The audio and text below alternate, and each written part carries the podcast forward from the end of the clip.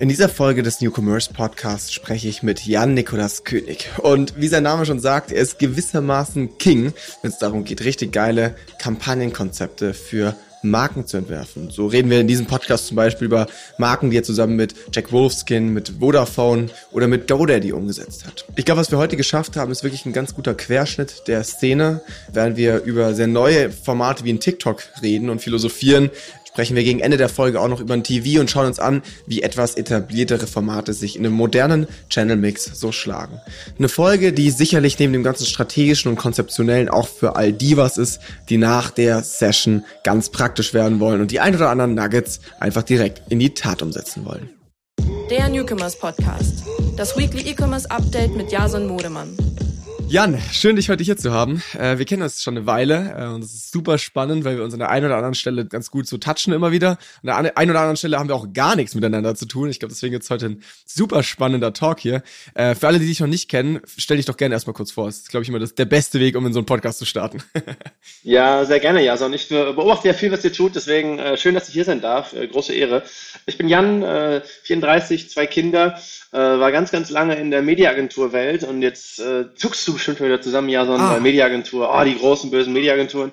Ähm, genau, aber da habe ich alles gelernt, weil da man mit wirklich jedem Shareholder irgendwie auch äh, mit jedem Stakeholder was zu tun hat, also egal ob Kreativagenturen, ob Kundinnen, ob äh, Digitalagenturen und da konnte ich echt irgendwie viel lernen. Ähm, habe dann bei Group M das Spiel durchgespielt bis zum Geschäftsführer, aber war dann irgendwann auch so frustriert von der großen Netzwerkagentur, dass ich gesagt habe, nee, habe ich keinen Bock mehr drauf. Ähm, dann haben wir uns selbstständig gemacht zum 1.1.20 mit Oderline wir sind eine digitale Strategieberatung, die vor allem über das Thema Markenführung und äh, in 2022 äh, äh, spricht und ähm, viele Brands an die Hand nimmt, die halt klassischer Natur noch in dem in der alten Welt gefangen sind, in, in der alten Welt von TVCs und, und Co. Und wir treiben sie in Richtung Content und in Richtung Publisher sein, in Richtung Denken wie ein Creator. Ähm, und das machen wir jetzt seit drei Jahren und es funktioniert ganz gut. Wir sind jetzt äh, 15 Leute also schmale Einsatztruppe. Ähm, und ja, ich freue mich, heute hier zu sein. Ja, ja so Dank für die Einladung. Ganz konkret, also vielleicht willst du mal so ein paar Namen nennen für Kunden, wo du sagst, hey, die habt ihr eben so jetzt in diesem ja. Prozess begleitet und auch ganz konkret, was genau habt ihr da gemacht? Weil ja, weil immer sehr, sehr, also wenn man jetzt irgendwie von Media und Werbung spricht, das ist ja dann doch irgendwie eine Palette. So, wo sind eure ja. Spezialkräfte? Ist immer auch super schwer, das einzuordnen, ne? weil viele versuchen uns auch mal in Schubladen zu stecken, aber es ist immer relativ schwierig, weil wir für jeden Kunden, jede Kundin auch was anderes machen. Ne? Also Beispiel Aldi Süd machen wir YouTube-Formate, machen wir Hub-Formate. Ja? Da geht es darum, das, was irgendwie auf der Brand-Ebene entwickelt wird, in Content zu überführen.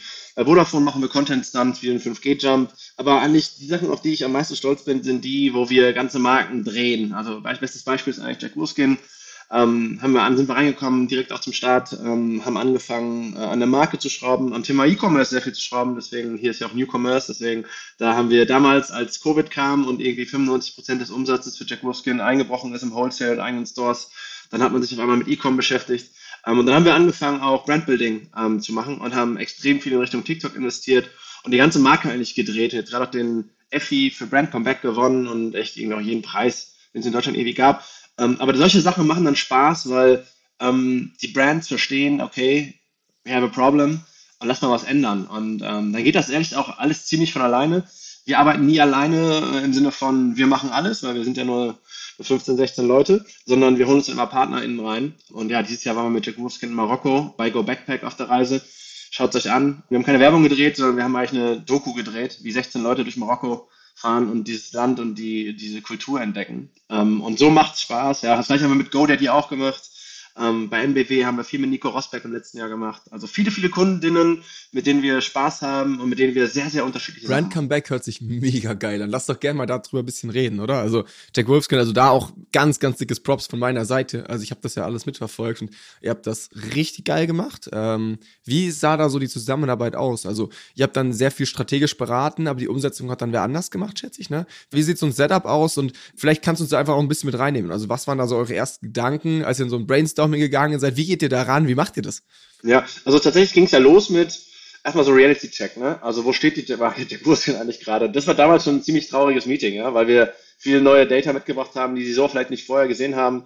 Und da war, wurde einfach klar, äh, Awareness Consideration ist dropping und nicht so irgendwie um ein, zwei Prozentpunkte, sondern um deutlich mehr. Viel dann über Umfragen Jahr. einfach? Oder wie habt ihr die Zahlen erhoben? Ja, also wir haben äh, sowohl, weil wir historische Daten brauchten, äh, uns an der, bei Best for Planning Daten von Jack Wolfskin geben lassen von den letzten Jahren, aber auch äh, eigene Daten tatsächlich in der Erfragung mit äh, Pinio geholt, ähm, in denen wir 1000 Leute befragt haben, wie denkt ihr über die Marke Jack Wolfskin? Und äh, tatsächlich dann auch echt sehr, sehr viele neue Insights mitgebracht. Wir haben uns dann auch irgendwie angeguckt, äh, Sinus-Milieus, ja, schau, schau mal rein. Äh, wenn du oben rechts irgendwie nur verlierst, ja, bei den Postmodernen und unten links irgendwie bei Blue Color nur noch gewinnst, dann weißt du, irgendwann ist die Marke äh, zu Ende gedacht. Das waren so die ersten Meetings. Äh, da mussten erstmal alle schlucken und dann haben wir aber verstanden, okay, ey, daran müssen wir was ändern. Ne? Dann hat der Guskin glücklicherweise XX und ähm, einfach super Leute dort gehabt, die auch voll bereit waren, was zu ändern. Das heißt, die Kommunikation, die früher war, der gleiche random Shit, den alle Outdoor-Leute da draußen auch machen. Ey, Leute rennen über den Berg und haben einen Rucksack auf und wir, wir hauen ein Logo drauf, so, ne? Das machen ja einfach alle. Haben auch so Charts mitgebracht, so links ein Bild von Wettbewerber, rechts ein Bild von Jack Wolfskin und die Jack Wolfskin-Leute mussten raten, welches eigentlich von wem ist. Konnte keiner rausfinden, ja, weil es alles so random das gleiche ist. Und dann haben wir eigentlich damit gesagt, ey, damit müssen wir aufhören. Wir haben Media Mix auch gedreht. An dieser Stelle ähm, großes Shoutout auch an Mokta, an Christoph, an Jenny, an Kim, an Sina, das ganze Team, weil das, wir können immer nur sagen, wie wir es machen würden. Die müssen es ja auch machen, so, ne? Und das ist, äh, weil wir haben ja nichts mit Media zu tun, sondern die müssen das ja alles drehen. Dann gar kein Print mehr eingebucht, alles in digital, alles in social. Also auch ein krasser Cut. So, wenn du irgendwie komplett auf Null stellst, eine Sache und komplett die andere Sache aufdrehst, äh, dann musst du ja auch irgendwie, ja, das ist echt mutig, ne? Weil die Legacy, die du mitbringst, das machen doch alle so und sind doch alle immer in diesen Zeitschriften und so und das ist doch cool und lass mal eine Sportbildanzeige buchen und so. Das bringt dann alles nichts, sondern äh, dann halt wirklich total in Content investiert extrem viel produziert. Hey, schaut euch das gerne mal auf dem, auf dem YouTube-Kanal an, da sieht man so ein bisschen auch so die, wie sich das so für alles verändert hat.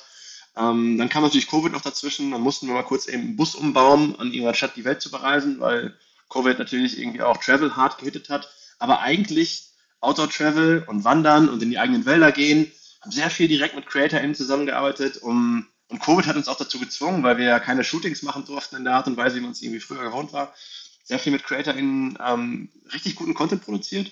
Und jetzt, ja, das, das i-Tüpfelchen war tatsächlich dieses Jahr Marokko, äh, 16 CreatorInnen durch die Wüste ähm, umfahren. Worauf ich viel stolzer bin eigentlich noch als irgendwie diese geilen Bilder aus Marokko ist, wie wir mit CreatorInnen umgehen. Haben den Ben Kilischinski damals gefunden auf TikTok. Ich weiß nicht, ob du den kennst, ja, sondern das ist der, der immer sagt, You wanna come on an adventure with me? Too bad you're coming. Und dann nimmt er dich mit auf so Micro-Adventures quer durch Kanada.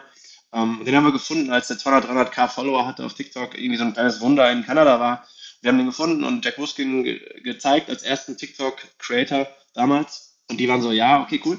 Dann haben wir den gesigned, haben wir die erste Sache mit ihm gemacht und es hat so funktioniert. Und der passt einfach so, so auf den Deckel Jack Wuskin, diese Person. Und der Band ist jetzt heute auch das größte Face von, von Morocco, hat jetzt irgendwie über 2 Millionen, 3 Millionen Follower ist einfach ein perfekter Partner. Sehr gut damit gewachsen. Ja, okay. Das heißt, was ich jetzt raushöre, ist erstens mal einfach umdenken. Ne? Ich meine, das ist ja schon immer so ein bisschen die Kunst im Marketing, ne? nicht immer so diese, die Wege, die schon so vorgetreten sind, einfach nachzudackeln, sondern einfach ganz neue Sachen zu machen. Zweitens schon auch so ein bisschen einfach natürlich dieser Fit zwischen Story, Marke, Creator und Co., dass das irgendwie harmonisch ist. Wie entwickelt ihr so eine Idee ganz konkret? Also seid ihr da mit dem Kunden stark zusammen, dann habt ihr dann zusammengearbeitet oder war das echt eher klassisch, ihr habt da irgendwann dann Vorschläge gepitcht und dann wurde das halt abgenickt und habt das eigentlich relativ stark im Alleingang gemacht oder wie kann ich mir das vorstellen? Ja, bei Jack Wolfskin ist es echt so, dass wir tatsächlich ähm, im Lead sind und mit denen gemeinsam Dinge abstimmen, aber viele entwickeln sich auch in-house selber. Oft geben wir Impulse und sie entwickeln es weiter. Also es ist nicht so diese klassische Pitch-Situation, die man sonst so kennt, so drei Agenturen geben was ab und alle beten, dass sie irgendwie da rankommen, sondern es entwickelt sich gemeinsam und durch dieses Vertrauen und durch diese enge Bindung entsteht auch viel, viel besserer Inhalt am Ende. Ja. Und ja, am Ende klar kommt man mit zwei, drei Ideen, aber Go Backpack existiert schon als Plattform, schon seit drei, vier Jahren und ähm, das macht Jack Wurskin schon immer wieder. Die waren auch schon in Schweden auf einer eigenen Insel und haben da Go Backpack gemacht. Also praktisch die Inspiration für Seven vs. Wild gewesen, so ein bisschen. ja, das ist ein bisschen sehr wild, ja. Ich glaube, so wild sind wir nicht, aber wir lassen keine Leute irgendwie an vermögenden Stränden raus. Aber ähm, nee, also ich glaube, das ist schon so ein bisschen, ist ja auch klar, ja. Also komm, das ist auch Outdoor dass man jetzt auf die Idee kommt, Menschen durch die Welt zu schicken und geile Sachen zu erleben, ist bei Outdoor jetzt auch so fucking einfach, ja. Also, weil die einfach die Natur ja haben und deswegen geile Bilder am Start sind. Wenn wir irgendwie über Vodafone reden und wir über das 5G-Netz reden, was keiner sieht und jeder sich nur beschwert und abfuckt, wenn es nicht funktioniert, dann ist das schon deutlich schwierigeres Marketing. Deswegen hat mich auch so gewundert, wie, und immer noch heute, ja, wenn ich mir das angucke, wie wenig Outdoor-Brands es verstehen, was für eine Story-Angle sie eigentlich haben, was für ein ja, Potenzial klar. sie eigentlich haben, was sie eigentlich machen könnten weil so viele immer noch auf ihrem alten, wir machen eine Kampagne, sechs Wochen, dann machen wir Print und dann hauen wir die Kampagne an POS und dann drei Monate später machen wir wieder eine Kampagne das ist die Welt, ist dein Spielfeld als Outdoor-Brand, ja. Das musst ja, du halt das verstehen. ist ein großes Spielfeld, keine Frage. Kleiner Spoiler an der Stelle schon mal. Ich glaube, nächste Woche habe ich Aufnahmen mit Mokta von Jack Wolfskin, dann können wir von der anderen Seite noch mal ein bisschen drauf schauen. Ja, witzig. Ähm, aber, aber ich würde ja, sagen, ich würde sagen, nicht, äh, ich würde sagen, genau, da, da tauchen wir nämlich eh noch mal tiefer ein. Äh, gehen wir mal eins weiter. Du hast jetzt sehr, sehr viel über TikTok geredet. Was, jetzt mal, ich will dir nicht zu nahe treten, ja, aber du bist Kanal, jetzt nicht. Ne? Ja, so, ist total egal. ja, ist total egal. Der, der Kanal ist egal. Würdest du sagen? Ja, also der Kanal, also wenn jetzt morgen was anderes kommt, wo irgendwie die Reichweiten einzukaufen und eins zu, zu gewinnen, vor allem organisch sind. Aber zum Beispiel bei Go Backpack ist YouTube der Main, Main Channel, ja, und TikTok ist, äh, ist auch wichtig, ja, aber die TikTok-Kanaletablierung findet nicht über die, die Campaign Peak statt, sondern findet über unsere Creator Collabos statt, über die 10 bis 15 Leute, die wir klar mit Globus gesigned haben, die uns jeden Monat zwei bis drei Content Pieces geben. Damit funktioniert unser TikTok-Kanal. Deswegen, der Kanal ist immer nur die Distribution. Du musst dir halt vorher die Frage stellen, was willst du tun?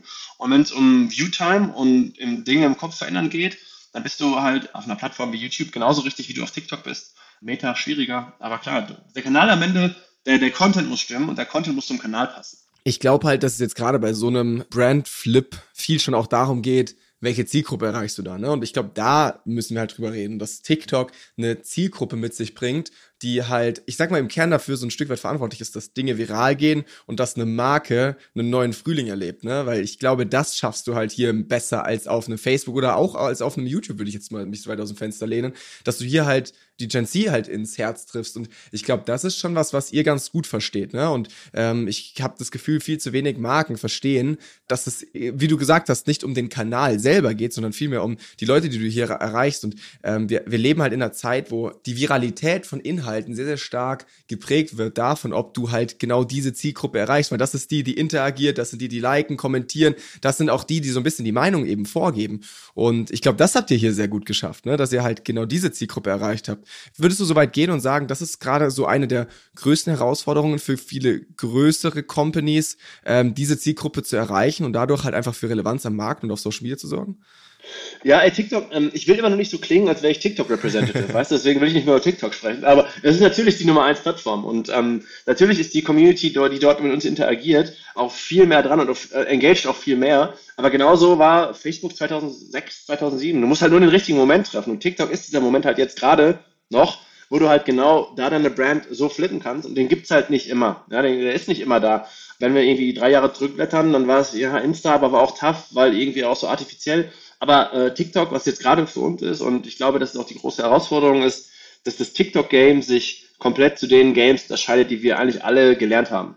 Weil auf Insta war es noch okayisch, wenn du den TVC nimmst, den auf Vertical flippst, dann noch irgendwie ein paar Fonts draufhaust und irgendwie ein bisschen dann, also, und dann, dann hat das funktioniert, ja. Wenn du das auf TikTok spielst, dann ist die Viewtime unter, ein, unter einer Sekunde, weil jeder sofort detected als Werbung.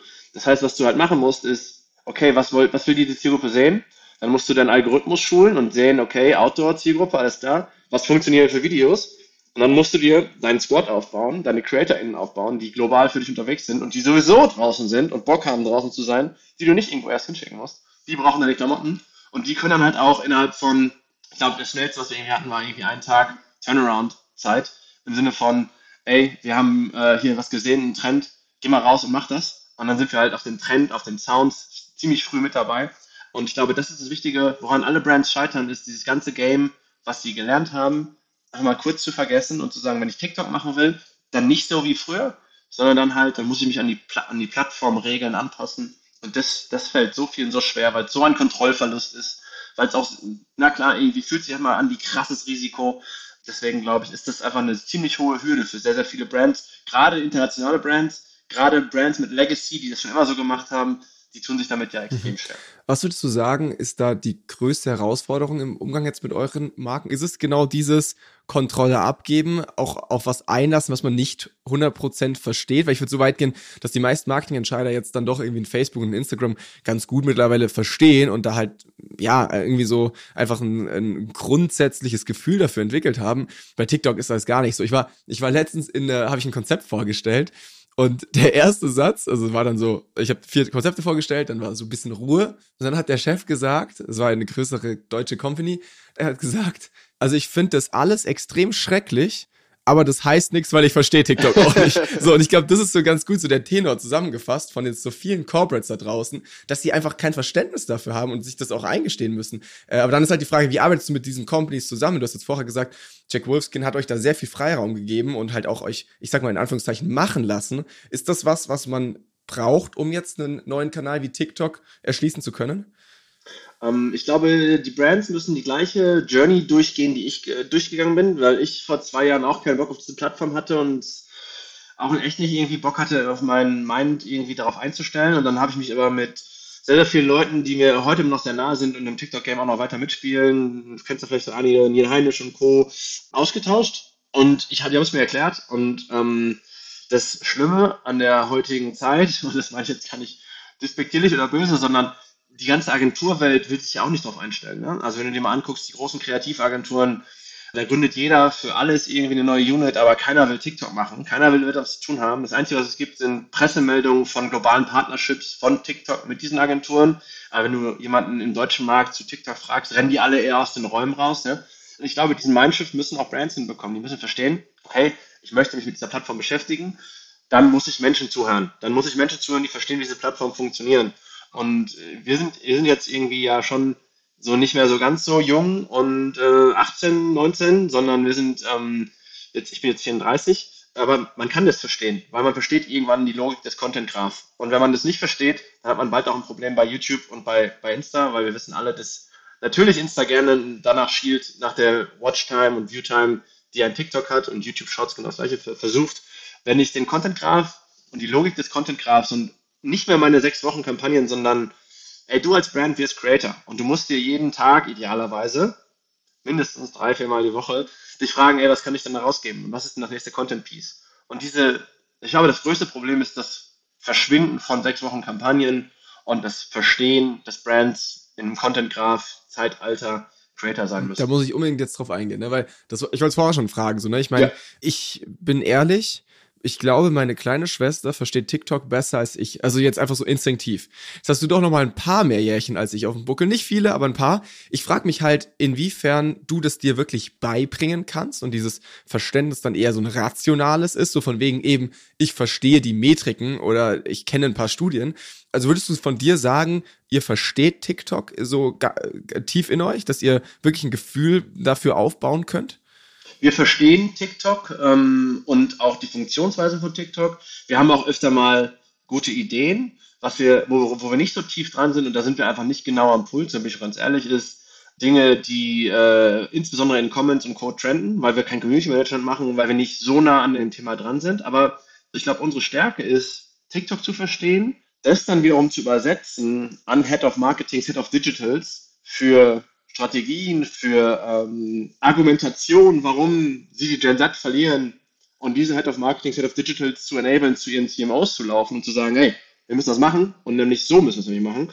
Nicht mit Kampagnen-Content, wie viele Große das ja immer noch machen und nicht mit einem Creator und dann einmal, wir haben einmal mit einem Creator sechs Videos produziert, sondern könnt ihr euch gerade auch auf Nikon EU angucken. Nikon fängt gerade an, legt gerade los. Wir müssen das verstehen, dass wir Creator äh, sein müssen und deswegen auch regelmäßig Content produzieren müssen. Und wenn dann Brands sich dem so öffnen, ich glaube, dann sind wir ein ganz guter Mediator zwischen diesen Welten. Ich würde niemals uns so nah an TikTok äh, behaupten, dass wir so nah dran sind wie, wie Play the Hype, wie WeCreate oder wie andere. Ähm, aber ich glaube, dass wir durch unsere Erfahrung, unsere Media Knowledge ähm, viele Dinge mitbringen, die Brands brauchen, um das halt zu besteigen. Das heißt, ihr seid eher so ein bisschen die Brücke eigentlich, ne? Also ihr seid nicht die Kernzielgruppe am Ende, aber ihr versteht genauso dieses Zwischending. Also ihr könnt es gut übersetzen eigentlich, oder? Genau, genau, genau. Ich glaube, das ist das, ist das Wichtige daran, ja. Dass wir so ein bisschen Mediator sind zwischen den Welten. So ein bisschen. Geil, genau das braucht's. Du hast jetzt gerade schon von Kommentaren gesprochen. Ganz äh, schnelles Feedback von dir. Kommentare aus oder an bei Werbeanzeigen. Also ich glaube jetzt organisch ist das ja, klar, safe, aber safe. auch jetzt bei Paid, weil das sehe ich immer mehr, dass die Kommis aus sind, ne? Ja, finde ich Schwachsinn, ja. Also ähm, alles muss an sein. Das ist eine Plattform, die ja vom Austausch lebt. Und wenn deine Comments, wenn du geburnt wirst in den Comments, dann hast du beim Content was falsch gemacht. Das heißt, du musst dich der Community stellen, du musst dich der Plattform stellen. Und wenn, wenn es burnt, ja gut, dann ist es so. Die Viewtime äh, ist am Ende aber für uns immer key. Ja, also was, was wollen die Leute sehen? Denn nur wenn Viewtime da ist und Menschen den Content konsumieren, können wir auch die Metriken wie Consideration, wie Awareness stärken. Deswegen kommt es bei uns irgendwie heute nicht 100% immer nur auf Sentiment an und wenn drei Leute sagen, ist doof, sagen wir, ah, die Kampagne ist gefällt, sondern bei uns geht es vor allem darum, dass Menschen den Content konsumieren und dann halt in den Köpfen der Konsumentinnen die Marke verändert wird. Deswegen Viewtime ist key. Okay. Ich glaube, wir haben viele Zuhörer, die jetzt vielleicht auch noch ein bisschen weiter davon wechseln, vielleicht geringere Budgets haben, die vielleicht auch gerade erst mit TikTok durchstarten wollen. Hast du, ich will jetzt auch gar nicht zu sehr auf TikTok so, ne, aber ich finde da, also aber von den Dingen, die ihr macht, sehe ich richtig geile Sachen auf TikTok. Deswegen, ich glaube, genau was du gerade gesagt hast, das trifft sehr gut. Ich glaube, ihr könnt die Plattform sehr gut übersetzen. Deswegen hast du, um das Thema auch so ein bisschen abzuschließen, hast du hier noch irgendwie so ein paar Tipps jetzt gerade, wenn du sagst, hey, jemand fängt an auf dieser Plattform erste Schritte zu gehen. Was sind so die klassischen Learnings, die man immer am Anfang erstmal äh, ziehen muss oder vielleicht auch eben schmerzhaft ziehen muss, die wir den den Zuhörern heute ersparen können. Ja, ähm, gebe ich immer gerne mit, ähm, weil das auch für mich so ein Learning ist, äh, wenn du, wenn du deinen eigenen Algorithmus schulen willst, mach dir einen neuen Account und schul ihn in dem, was du sehen möchtest. Ja, also weil wir in unserem privaten Bubble nicht immer mit dem nur abhängen, was wir in unserer Work Bubble so machen. Mach einen neuen Account auf, schul den Account auf deine, deine Work Bubble, auf die Themen, die mit dir, ähm, äh, mit deiner Brand korrelieren. Ja? Also bei, bei Nikon super easy, ja. Photography, Wildlife Photography, Nature Photography. Ja, das ist alles super easy, ja. Also für, für, für der Großskin, Outdoors oder auch für Nikon ist es auch so ein easy Game auf TikTok stattzufinden, weil, ey, schau dir die Plattform an, es gibt schon gefühlt 500 Formate, die du eins zu eins copy-pasten kannst. Street Photography, Leute ansprechen, Foto machen. Also es gibt so viele Formate, die funktionieren. Ähm, und dann schul den Algorithmus und dann musst du leider, also es tut mir leid, wenn du heute auch keinen Bock drauf hast, du musst konsumieren, du musst es dir angucken, du musst den Algorithmus weiter schulen und dann verstehst du auch irgendwann, okay, ah, guck mal, das ist ein Anker, den habe ich jetzt gesehen, dann könnte ich meine Marke so drauf drehen. Du kannst so viel davon lernen von CreatorInnen auf TikTok, weil es einfach so viele hunderttausende, Millionen von Videos auf der Plattform gibt. Ähm, du musst nur im Algorithmus zeigen, was du sehen willst das ist auch crazy. Also der Algorithmus auf TikTok wurde jetzt ja schon oft äh, thematisiert, aber ich finde das so heftig, weil was mir letztens aufgefallen ist, wie er sich vor allem von Instagram jetzt oder anderen Plattformen auch unterscheidet, ist nicht nur, dass er von, also halt nach den ersten Datenpunkten sehr gut schon gutes Muster oder sehr, sehr gut rausfinden kann, was für Videos dir gezeigt werden, sondern auch, dass sich das verändern kann sehr, sehr schnell. Also ich hatte letztens, ich weiß jetzt nicht mehr, was es war, ich glaube, also war irgendwas ganz, ganz Abwegiges. Irgendwie, ich glaube, Angeln oder so. Also ich hatte irgendwie mir ein, zwei Angelvideos angeschaut, weil ich das in dem Moment irgendwie total cool fand, wie die da irgendwie so einen fetten Fisch aus dem See gezogen haben. Dann kam irgendwie noch ein Angelvideo, habe ich mir nochmal angeschaut und plötzlich war mein komplette For You-Page voll mit Angelvideos, obwohl ich damit jetzt nicht so viel Berührungspunkte eigentlich habe. Das ist so krass, wie dieser Algorithmus checkt, was du in diesem Moment, wenn du TikTok gerade öffnest, sehen willst. Und das passiert mir nie auf anderen Plattformen. Ne? Also da dauert, da müsste ich jetzt zwei, drei Wochen am Stück mir die ganze Zeit Angelvideos anschauen, bis da irgendwie mir plötzlich Ads angezeigt werden oder passende Videos. Und das ist crazy bei TikTok. Aber genau das kann man halt auch gut nutzen. Das heißt, wenn du jetzt irgendwie sagst, du hast irgendwie eine, eine, eine Nischenzielgruppe oder eine sehr klare Zielgruppe, dann kannst du halt, indem du dem Algorithmus da ein paar Datenpunkte gibst, einfach mal ein paar Videos likes, die in die Richtung gehen, hast du eigentlich eine, plötzlich eine perfekte Inspirationsseite für deine, für deinen, für dein nächstes Werbeformat. Voll. Das ist schon praktisch. Voll, 100 Pro. Du musst dann nur mit dem Gedanken schon gucken, dass du nicht einfach nur Brain aus und konsumieren, sondern du musst dann mit den Gedanken gucken, ey, was, was ist hier für meine Brand drin? Ne? Wie, kann ich das, wie kann ich das adaptieren? Ich finde natürlich, ähm, weil bei TikTok ist es schon krass, wie schnell der Algorithmus lernt. Der Unterschied äh, von TikTok zu IG beispielsweise ist halt, dass wir auf TikTok, es gibt verschiedene Zahlen, ja, TikTok selber sagt 80 Minuten, E-Marketer, Studien sagen so 45, 50 Minuten. Anyways, das ist alles mehr als auf Insta. Bei Insta sind es, glaube ich, ja 28, 32 Minuten Daily. Das Problem bei Insta ist, dass Insta A die Legacy von Facebook mitbringt und alle deine ganzen Fanpages irgendwie mit in deinem Algorithmus mitschwirren.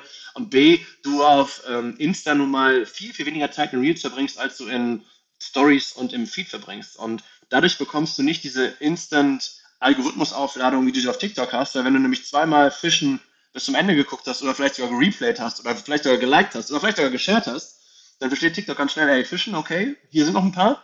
Beißt du an, ja, beißt, beißt der Fisch ja sonst Algorithmus an oder swipet er die nächste wieder weg und es war nur irgendwie ein kurzer Peak ähm, und dann geht es halt wieder raus aus deinem Algorithmus. Die, die Viewtime, die du auf TikTok hast, ist halt immer nur Video Consumption und deswegen kriegt es viel mehr Signale und der Algorithmus kann viel schneller lernen, als sie das halt auf Instagram oder anderen vergleichbaren Plattformen tun können. Ja.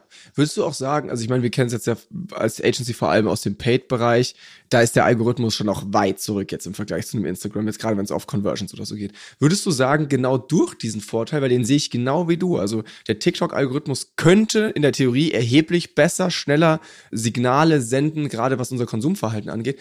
Würdest du sagen, dass dadurch TikTok auch jetzt langfristig oder sagen wir mal mittelfristig die nächsten Jahre Instagram abhängen wird, was vielleicht dann auch Werbespendings und Co. angeht?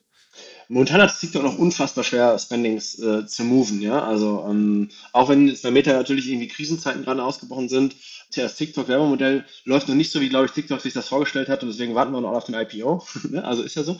Ähm, aber ich glaube, dass TikTok dadurch, dass sie es in China halt auch schon vorgemacht haben, auch wenn man jetzt immer wieder hört, Social Commerce geht zurück, hm, ich glaube, dass TikTok einen unfassbaren Vorteil hat über die Nutzung von Video, weil es eben von vornherein immer schon eine Video-First-Plattform ist. Und ich weiß noch genau, ich habe damals 2016 oder 17 Musical.ly gepitcht und die hatten uns dann schon die Strategy Charts zu TikTok gegeben und man konnte sehen, we want to be the mobile, uh, mobile video YouTube. Ne? Das war so deren, deren Vision und sind sie es heute, ja. Auch wenn äh, das Thema Search so ein bisschen nur mitspielt und jetzt aber langsam wieder mehr wird, ja. Das ist ja auch ein Thema SEO und TikTok. Äh, das hilft dem Algorithmus auch noch mehr. Ähm, ich glaube, dass TikTok schneller sein wird in der Adaption durch China und dadurch, dass sie Features dort schon ausgerollt haben, die sie easy ähm, hier nach Deutschland, äh, nach Europa bringen können. Wenn du mich fragst, ich verstehe es immer noch nicht, wie es immer noch keinen Direct Checkout auf Meta geben kann, wie du nicht in dem Feed direkt Produkte kaufen kannst, sondern Shopify weiter reich gemacht wird. Ich kann es nicht verstehen. Ich ähm, habe da schon auch oft mit Leuten drüber geredet. Ähm, ist natürlich auch alles nicht ganz so einfach, ja, aber das, das Businessmodell hätte sich schon seit drei, vier Jahren von Meta total auf transaktional verändern müssen. Dann hätte Shopify nie so groß werden dürfen und man hätte seine, seine Größen, seine Kreditkarten, alles bei Meta hinterlegen müssen und du hättest die One-Stop-Solution ähm, und so landen wir immer alle auf irgendwelchen Shopify-Stores. Und ich glaube, dass TikTok das schneller verstehen wird ähm, und nicht vier, vier, fünf, sechs, sieben Jahre dafür brauchen wird. Ja, okay, spannende Prognose. Also ich meine, das ist ja genau unser Topic ne? und wir haben echt einmal pro Monat eigentlich die letzten Jahre immer gehört, ja, kommt bald, kommt bald, kommt bald.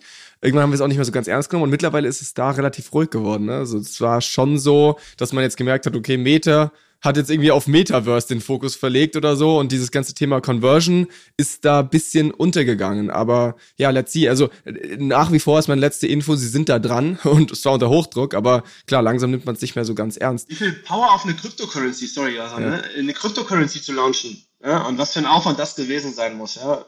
Die keiner weiß, wo die jetzt noch irgendwie abhängt, diese Cryptocurrency von Meta. Ich weiß gar nicht, ob sie noch existiert, aber, aber wie viel Defocus diese Plattform eigentlich von dem Transaktionalen gemacht hat, jetzt auch mit Metaverse ist schon echt beeindruckend. Die Krypto ist irgendwo Metaverse verloren gegangen. Ja, die ist irgendwo verloren. Die ist irgendwo verloren ja. oh Mann. Ja, die dürfen sich jetzt nicht verrennen. Das ist schon wichtig. Keine Frage. Weil sonst, glaube ich, werden sie genau durch solche Themen von TikTok ein Stück weit abgehängt. Auch wenn man sagen muss, auch wenn man sagen muss, jetzt gerade eben, wenn es ans Paid geht, hat Meta noch einen kranken Vorsprung. Also da ist wirklich so, dass auf TikTok einfach noch so wenig geht. Äh, ich glaube, die tun sich halt gerade eher schwer, diese ganzen Signale irgendwie verarbeiten zu können, weil sie einfach so schnell gewachsen sind. Ne? Und das ist ja, das unterschätzt man immer. Also dieses, klar in der Theorie, deswegen habe ich vorher auch bewusst in der Theorie gesagt, haben sie mehr Datenpunkte und mehr Signale, aber nur weil du sie hast, heißt das noch lange nicht, dass du sie auch verwerten kannst. Und da, glaube ich, sind die jetzt gerade unter Hochdruck dran.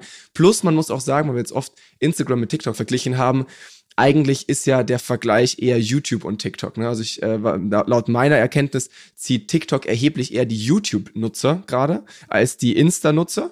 Die, ich glaube, Instagram behält seine Daseinsberechtigung auch stark, aber YouTube hat da gerade Struggle, weil natürlich TikTok eine Plattform ist, die eigentlich, wie du gerade richtig gesagt hast, eher YouTube-Konkurrenz macht ähm, mit dem Video. Gerade wenn du jetzt eben sagst, also das einzige Mal, wo ich noch auf YouTube krass unterwegs bin, ist wirklich, wenn ich halt nach einem Tutorial oder so suche. Ne? Also dieses Suchen, das SEO was du gerade angesprochen hast. Da ist TikTok noch zurück, aber sonst ist halt TikTok jetzt meine neue Videoplattform geworden. Jan, lass mal jetzt noch ganz, also zum Ende des Podcasts auf jeden Fall noch auf die ganz andere Seite so der Marketingbandbreite springen, weil ich glaube, so über TV müssen wir mal noch kurz reden, weil ich meine, TikTok ist dazu der Vorreiter ganz vorne. TV ist so ein bisschen das, was vielleicht doch auch hin und wieder auf der Strecke bleibt, weil das ja auch irgendwie in die Videorichtung geht. Willst du uns da vielleicht abholen, wie ihr dazu steht? Weil jetzt gerade, wenn ihr sagt, ihr baut ganze Marketingkonzepte Konzepte, dann darf das natürlich nicht fehlen. Also da wird TV 100% irgendwie vorhanden sein. Aber natürlich haben wir hier so ein paar Hindernisse. Ne? A, teuer, B, Gen Z ist quasi äh, nicht mehr am Fernseher. Ne? Das heißt, da äh, haben wir sicherlich auch nicht diese Zielgruppe. Und C, ist es natürlich super schwer messbar. Da wirst du jetzt gleich wahrscheinlich drauf eingehen. das ist die Steilvorlage ja, ja, an dich. Ja. Erstmal ist es natürlich nicht ganz so einfach messbar, wie wenn man jetzt irgendwie über Social Media unterwegs ist. Deswegen, wie steht ihr zu TV? Also das, äh, ich bin ja aus der Mediaagentur gewachsen damals, ja, und habe das da alles gelernt. Und damals war immer, wir machen eine große Kampagne, da haben wir TV, dann haben wir noch so ein bisschen Geld über für die anderen Kanäle. Das darf man halt auch nicht ähm, außer Acht lassen, dass wir immer noch knapp die Hälfte der Gen Z im TV erreichen können, netto-reichweitentechnisch, ja, es ist immer noch so. Und es ist aber halt nicht mehr der eine Kanal, der 85 Prozent einer gesamten Zielgruppe abdecken kann. Und das muss man einfach verstehen. Und deswegen muss man halt auch die Kreation verstehen. Also alles, was wir am Anfang über Jack Wolfskin gequatscht haben, das darf halt nicht mehr TV-centric sein. Das Problem ist bei den meisten Brands, es ist immer noch alles TV-centric, es kommen 20 Sekunden raus und man versucht den halt irgendwie und Game over, ja. Also don't, don't even try it. Deswegen, TV hat seine absolute Berechtigung sowohl in TV-Einschaltplänen auch für Jüngere, sehr taktisch und auf Netto-Reichweiten optimiert, als auch natürlich, wenn es über, wenn es auf Zielgruppen über 40 plus geht, ist TV immer noch das Nummer, klare Nummer 1 Medium. TV ist das, das größte Medium, was wir noch in Deutschland haben. Und ähm, wenn du mich von der Kreationsseite zuerst fragst, muss all das, was wir produzieren, auch in TV übersetzbar sein. Das heißt, Jack Wolfskin Goes to Morocco muss auch in einem 30-sekündigen TV-Spot funktionieren. Das Problem, was wir nur meistens haben, ist dass von der einen Seite auf die andere Seite hüpfen, also von digital 20 Minuten Longform auf 30 Sekunden TV-Spot adaptieren ist easy. 30 Sekunden TV-Spot nur zu haben und das irgendwie zu versuchen, digital zu übersetzen, no chance. Deswegen musst du halt digital Content first denken, um auch TV beantworten zu können. Aber TV ist halt nur ein Kanal.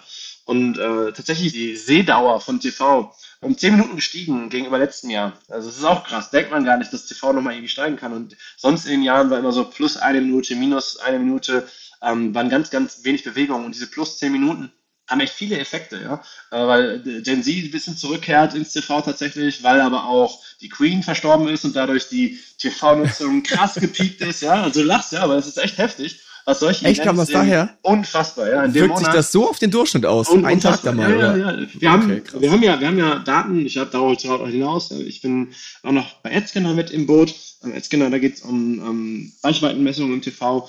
Um, wir haben eine Million Haushalte, die wir um, mitmessen können, wo wir Daten sehen. Und das ist natürlich schon immer schön zu sehen und ich glaube, wenn man sich alles im TV anguckt und das ganze Universum sich anguckt und jeder, der jetzt irgendwie tief reingeht, das wird jetzt diesen Podcast hier sprengen, aber wir sehen Addressable TV, wir sehen viele, viele Player, die Gerätehersteller, die Daten mit reinbringen, wir sehen Telcos, die Daten mit reinbringen. TV wird digital, ja, wir werden in ein paar Jahren nicht mehr darüber sprechen, wie ist das denn mit den Einkaufsprozessen und den GRPs und allem, sondern es wird sich, es wird sich alles in die digitale Welt anpassen ähm, und dadurch wird es dann auch demokratisierter, weil warum haben wir alle so ein Problem mit TV, weil es so eine Blackbox ist und keiner weiß genau, wie man überhaupt jetzt auf 7-One irgendwie ein TV-Spot einkaufen soll. Das wird alles sich verändern. Ich glaube, das ganze TV-Medium wird deutlich besser erreichbar. Durch neue Player wird es auch noch besser. Ich glaube, es wird auch mehr, es schürt auch einfach mehr Vertrauen, wenn man mehr Datenpunkte hat. Dadurch glaube ich, dass TV so eine kleine Renaissance bevorsteht jetzt in den nächsten Jahren. Dadurch, dass es eben einfach viel, viel mehr Möglichkeiten gibt. Okay, super spannend. Würdest du sagen, dass jetzt so diese ganzen Faxen rund um Netflix, ähm, Disney Plus und Co. auch dazu führen, dass eben da wieder so ein bisschen der Traffic Richtung TV entsteht? Also genau das hat, äh, hat Teil davon, was ich gerade gesagt habe. Ja, also die, die Messbarkeit, der Wettbewerb in TV wird größer. Netflix äh, geht ja auch mit sehr spektakulären TKPs irgendwie da raus, aber sie sagen, es lohnt sich, ja, weil es halt die TV-Verweigerer-Zielgruppe ist und dann sind auch Brands wie L'Oreal bereit, irgendwie auf Netflix Werbung zu schalten. Es rückt alles näher zusammen. Video wird eins, egal ob ich jetzt irgendwie auf meiner App was gucke, ob ich in einem, äh, auf dem Smartphone was gucke oder im linearen TV gucke. Das Wichtige ist, dass der Markt bereit dafür ist, zusammenzuwachsen und die Dinge zusammenzubringen und dann dadurch eine bessere Messbarkeit und dadurch einfach auch mehr Vertrauen noch in alle Kanäle bringt. Wenn das passiert, äh, steht, glaube ich, dem TV-Gerät ist sowieso nicht äh, in Gefahr, weil das ist der biggest screen und da gucken wir alle gerne noch Sachen drauf. Die Frage ist nur, wie, wie wird das TV-Gerät connected und wie spielen die einzelnen Kanäle Beispiel, wir haben jetzt gerade angekündigt, dass bald jetzt auch The Zone-Daten in AdScanner reinlaufen werden. Das heißt, The Zone wird trackable, was ganz cool ist. Und das ist die Frage, wie wird sowas passieren und wie kommen die Sachen zusammen? In welchen KPIs kommen sie zusammen? Da wird echt sehr, sehr viel Bewegung im Markt sein. Was ich mich da halt immer frage, jetzt gehen wir mal davon aus, ihr schafft da wirklich eine krasse Messbarkeit hinten raus reinzubringen, dass wir sagen können, okay, dieser TV-Spot hat da und dazu geführt. Was für mich immer noch eine krasse Herausforderung darstellen würde als Marke, ist halt, dass ich jetzt nicht im Vergleich zu einem Social Media, zu einem Google Ads, zu jeglichem digitalen Kanal eigentlich die Möglichkeit habe, ein Budget nicht einfach nur rauszudonnern, sondern auch in diesem Prozess de, des Ausgebens von, sagen wir mal, keine Ahnung, wir haben jetzt äh, im Monat November zwei Millionen äh, Media und das planen wir ein, buchen das ein, dann habe ich im Digitalen natürlich immer die Möglichkeit, noch die Reißleine zu ziehen, wenn ich merke nach zwei Tagen, oh, das funktioniert aber gar nicht. Das habe ich halt im TV nicht. Wie schafft ihr es da, jetzt gerade auch bei, wenn ihr eure Kampagnen plant, nicht die Vollkatastrophe einzuleiten, weil halt das, was ihr macht, am Ende nicht funktioniert. Ne? Also ich meine, auch dann ist natürlich gut, dass wir das messen, dass es die Vollkatastrophe war, aber wir haben es halt eingebucht und dann ist es halt auch raus. Also wie schafft man es hier, das sauber zu planen und führt das vielleicht auch dazu, dass im TV einfach allgemein viel, viel ähm, zurückhaltenderes Mindset eigentlich so den Tag regiert, weil das muss man ja schon sagen. Ne? Ich sehe auf digitalen Kanälen in der Regel viel kreativere Spots als jetzt im TV, wo halt jedes Waschmittel genau die gleiche Story erzählt, ja. so nach dem Motto. Ne? Ja, aber die Frage, ähm, die zieht vor allem von den KPIs her. Ja? Deine Kampagnen werden durchgetrackt und deine Kampagne funktioniert nicht, wenn sie auf den letzten Klick nicht funktioniert, weil es nicht gekauft wird, auf den CPO, egal wie viel Prospect Ja, aber gehen wir von mir aus auch von der Markenwahrnehmung aus. Also selbst wenn wir jetzt wirklich aber, sagen, hey, aber, wir wollen. Ja, ja? aber trotzdem hört es ja auf nach dem, nach dem Sichtkontakt. Und die Aufgabe von Agenturen ist, Sichtkontakte einzusammeln, GRPs zu kaufen, ja, ob es 80, 100 oder 120 pro Woche sind. Und die Agenturen legen los und die haben da 10 bis 15 TV-Analysten und die checken ab, okay, wo könnten wir die GRPs einsammeln, wo sind Zielgruppen. Man hat aber auch natürlich immer sehr, sehr große Stray-Effekte, also ähm, du weißt, dass ich meine Streuverluste in allen Ecken, klar, weil äh, je nachdem, was du targeten willst. Was das Interessante bei TV ist, ja, es ist nur auf Sichtkontakte basiert, aber äh, die Leute, die am meisten mit AdScanner-Daten umgehen, sind die E-Com-Brands die nämlich verstehen, dass sie durch unsere Datenvielfalt und durch die sekundengenauen Daten, die wir halt reinbringen, ganz, ganz geil ihren Traffic messen können und den Traffic sogar auch valuen können, weil sie wissen, dass von Hülle der Löwen wertigerer Traffic kommt als von CSI Miami auf RTL. Und das ist nicht in einer Session, es ist nicht direkt zuweisbar, wie man das über damals noch über Google Pixel konnte, heute auch nicht mehr alles so, wie es äh, mal war. Aber dadurch können gerade Database Companies TV auf einmal ganz neu erfinden und wir haben so unfassbare Ergebnisse für ähm, so Direct Brands, die äh, auf einmal TV machen. Früher das immer so mit der Schrotflinte gemacht haben, so, yo, ich glaube, die Umfelder sind richtig und das jetzt über Daten machen. Also wer sich dafür interessiert und da irgendwie Bock hat, mal mehr zu erfahren, wir, wir bilden ja auch sogar eigene Audience-Segmente für die einzelnen Brands. Da geht schon echt viel heutzutage und da kann man tatsächlich TV auch sogar performance-basiert planen. Mhm. Okay, cool. Pass auf, letzte Frage als Podcast-Abschluss heute. Hat irgendwas da schon mal gar nicht funktioniert? Weil, also jetzt gar nicht mal nur auf TV bezogen, sondern ich meine, ihr plant ja immer eine Kampagne, ihr shootet die, das ist ein bisschen aufwendiger auch in der Produktion in der Regel. Gab es da schon mal so Schüsse in den Ofen? Mm, ich kann mich noch erinnern, dass wir mal einen, einen neuen Wettbewerber im Markt hatten, da ging es um Kfz-Versicherung und der wollte im November zum Peak auf Kfz-Versicherungen Vollgas geben und alle irgendwie zu sich rüberholen, hat dann echt richtig viel Kohle rausgeballert zum November hin, um dann halt alle davon zu überzeugen, dass sie jetzt ihre Kfz-Versicherung wechseln müssen. Und ähm, zwei Jahre später gab es den Anbieter schon wieder nicht mehr. Es ist nicht sicher, gerade wenn du über Habits nachdenkst und über deutsche Langsamkeit nachdenkst, dass nur wenn du irgendwie den Mediadruck hochziehst, dass du Habits wie Versicherung, Zähneputzen, Habits zu breaken ist so, so tough und macht halt nicht einen TV-Spot.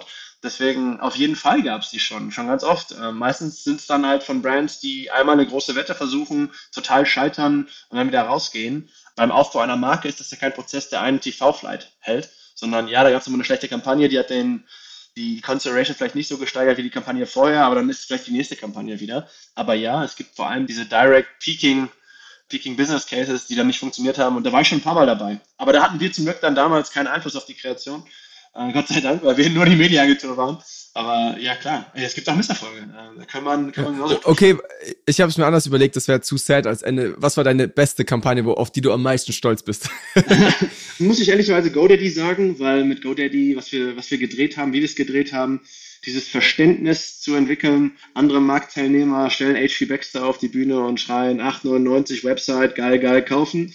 Äh, sechs Wochen machen die das und dann kostet HP Baxter wieder zu viel. Wir bauen ein Format namens Go Team äh, Stefanie Giesinger, Ann-Kathrin Schmitz und Melanie Kieback, die besuchen Startups, äh, junge Friseurinnen, die passend sind zur GoDaddy-Zielgruppe. Und dieser Content, der funktioniert nicht nur in Paid, sondern der funktioniert vor allem auch in Owned, weil äh, die Leute danach suchen, ja, was sind die Insights zu, wenn ich ein, eine Friseurin bin äh, oder ein Friseur bin, was brauche ich auf meiner Website überhaupt? Und das ist echt so der größte Turnaround, weil früher war TVC bei GoDaddy, heute ist es einfach ein Format, was die ganze Marke bewegt und das ist nur das Go-Team und das macht am meisten Spaß und das ist auch das, das most disruptive Ding, die wir, glaube ich, gemacht haben, weil es eben der ganze andere Markt nur in TV-Spots denkt. Mega. Ich pack den Kanal mal in die Show Notes. Dann können alle, die jetzt hier den Podcast nicht bis hierhin angehört haben, sich das Ganze nochmal live und in Farbe anschauen. Sehr gerne. Ja, dann danke, dass ich hier sein durfte. Hat Spaß gemacht. Ja, danke, dass du dabei warst. Ich fand, es war ein, sehr, sehr geiler Überblick über zum einen, was ihr so treibt, aber auch einfach allgemein so über die Marketinglandschaft und wie ihr auch disruptet, äh, was da so eure Gedanken dahinter sind. Vielen, vielen Dank da für die Transparenz. Und äh, ich bin gespannt, was man jetzt eben bei Companies wie GoDaddy, Vodafone oder äh, Jack Wolfskin in Zukunft noch von euch sieht. Ja, guckt alle rein, ich freue mich. Wir sehen uns bald wieder. Ja, dann hau rein, bis bald. Danke fürs Zuhören. Bye, bye. Tschö. Der Newcomers Podcast. Das Weekly E-Commerce Update mit Jason Modemann. Jeden Mittwoch. Überall, wo es Podcasts gibt.